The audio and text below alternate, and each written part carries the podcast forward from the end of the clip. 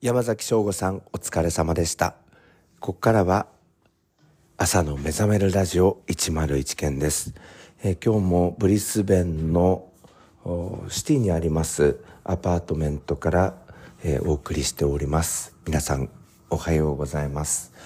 えー実は今金曜日の夜、えこちらはですね、え夜の9時15分を回ったところでございます。えこれがオンエアされるのは土曜日の朝ですね。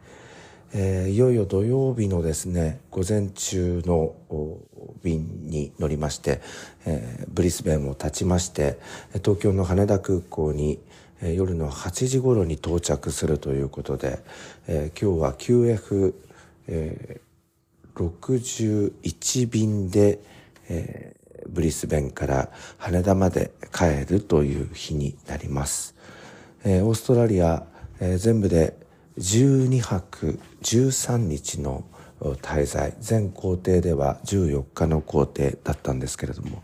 今日最後の夜をブリスベンのホテルで迎えております今ですね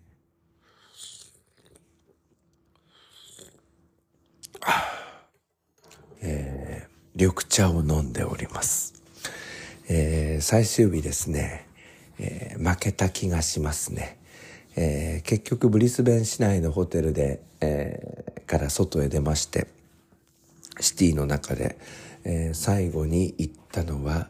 日本の居酒屋。す、べ、て従業員の方が、え日本人という居酒屋へ行きまして、えそこでですね、えーイカゲソとですね、揚げ出し豆腐とですね、サラダを食べてきました。そしてホテルに戻りまして、えー再びウールバースで買った寿司をいただきまして、えーそれで、えー夕飯が完了ということでございました。えー今回の14日の旅で、まあ一番私があのポイントにしたというか気づきがあったのは、オーストラリアのトランスポーテーション、えー交通事情ですね。これ、まあ日本でも少し真似するところがあってもいいのかなと思いました。えー一つはですね、あの、電車の中に、えー自転車を持ち込んでもいい。えーそれから、えーキックボードを持ち込んでもいい。えー電動の、えーキックボードを持ち込んでもいいということでですね、かなりの方がですね、自転車、キックボード、電動キックボード、こういうのを、あの、電車に、えー乗せて移動すると。で、キックボードとか自転車を乗せるエリアというのはプラットフォームで決まっておりまして、えー自転車の方キックボードの方電動キックボードの方はここのレーンでお待ちくださいみたいなのがあるんですよねここの場所で。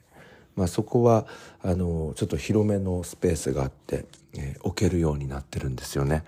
まあこれがあればうんあのずっと家から、えーキックボード、えーそれから電車キックボードということでまあ移動が便利だなと思ったんですけどなかなか日本ではまだそこまで浸透していないような感じもしました。えーそれから、えー、ウーバーはですねあのオーストラリアかなり発展しておりますね私も毎日ウーバーを利用して、えー移動をしていたんですけれども日本ではウーバーイーツというのはかなり広がっていますが、えーその乗り物交通手段としてのウーバーというのはまだあの導入されていないんですよね。これどうでしょうかねあの都市部ではタクシー中心でもいいんですけれども田舎の方はウーバーがあると便利だなと思いますしあの気軽にあのウーバーの運転手になる、えーということでそこにも雇用が生まれるのかなと思いました。ちなみにあのウーバーのドライバーになるためにはゴールド免許がないとダメなんですけれどもまあそういうところとか評価されるところとか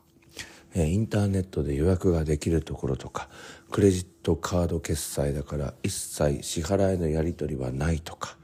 えー、出発する前に予約する段階にいくらだっていうのが分かると。これもなんか安心感がありますよね。でまあ2週間ウーバー使って分かったんですけど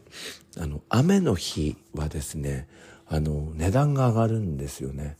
毎回ウーバーは10ドルから13ドルぐらいで利用していたんですが、えー、急にこうスコールみたいな雨が降った日があったんですけどこの日は18ドルでしたね。あのニーズが高まるとウーバーの値段も上がってくるみたいなところでまあ面白い市場があるんだななんて思いました。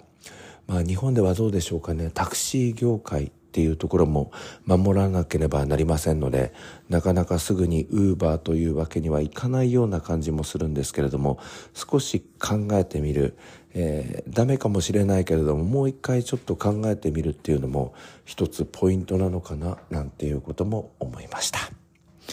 さあそれでは最後のブリスベンでの放送になります。始めていきたいと思います。朝の目覚めるラジオ。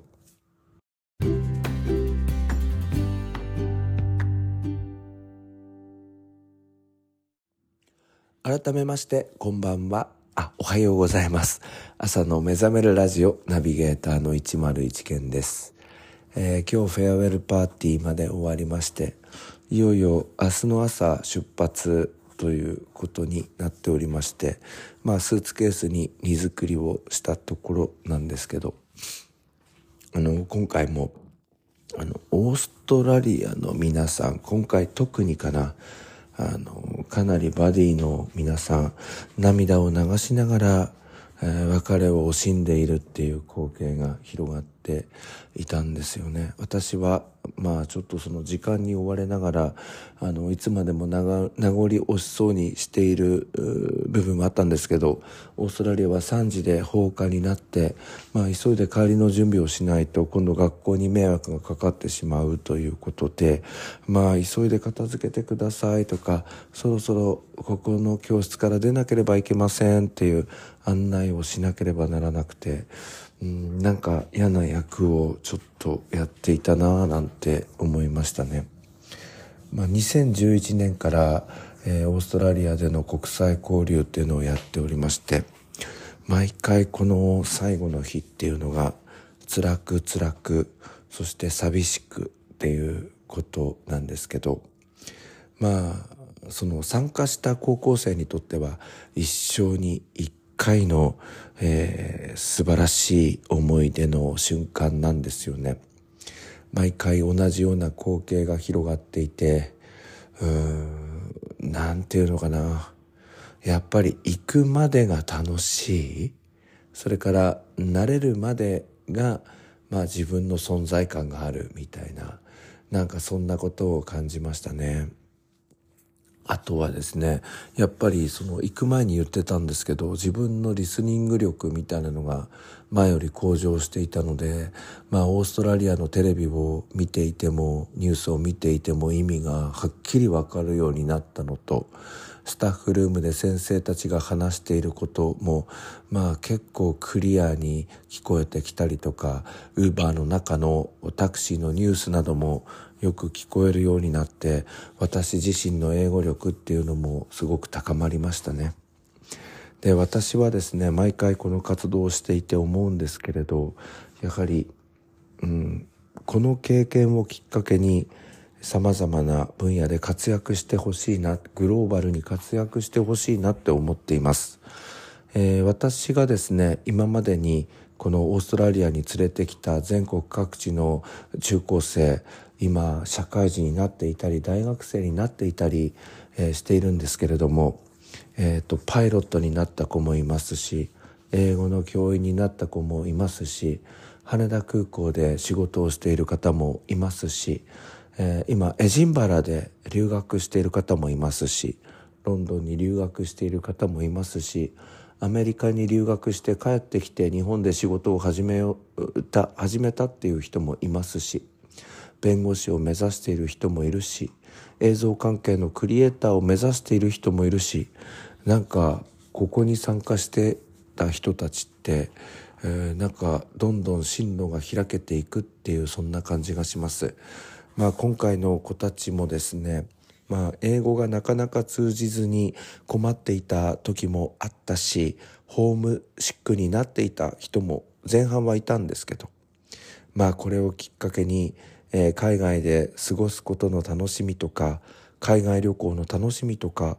異文化交流がすごい意義のあるものだとかそういうことを、まあ、心に留めてこれからも広がってほしいなと思っております。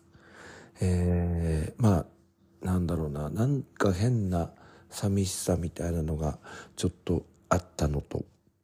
あとは今回ちょっとコロナの対応とか、え、緊急事態に備えてということで私は春に続いてホームステイはせずに、えー、今回はブリスベン市内のアパートメントで2週間過ごして自分で朝食を作って自分でお弁当を持って行ってっていう日々だったんですけどまあちょっと物足りなさみたいなのもありましたがブリスベン市内を堪能できたことと、えー、久しぶりに私の国際交流のスタートの地、えー、ゴールドコーストにも行くことができてとても良かったなと思っています現地ガイドの方、えー、それからコーディネーター現地のコーディネーターの方え、現地の先生方とも結構仲良くなっていい、えー、関係性が築けたなと思っております。えー、ということで、えー、皆さんこの朝の目覚めるラジオ in ブリスベンここまで聞いていただきましてありがとうございました。そろそろ明日の準備をして寝ることにしたいと思います。それでは皆さん今日も一日お元気でいってらっしゃい。Have a good day.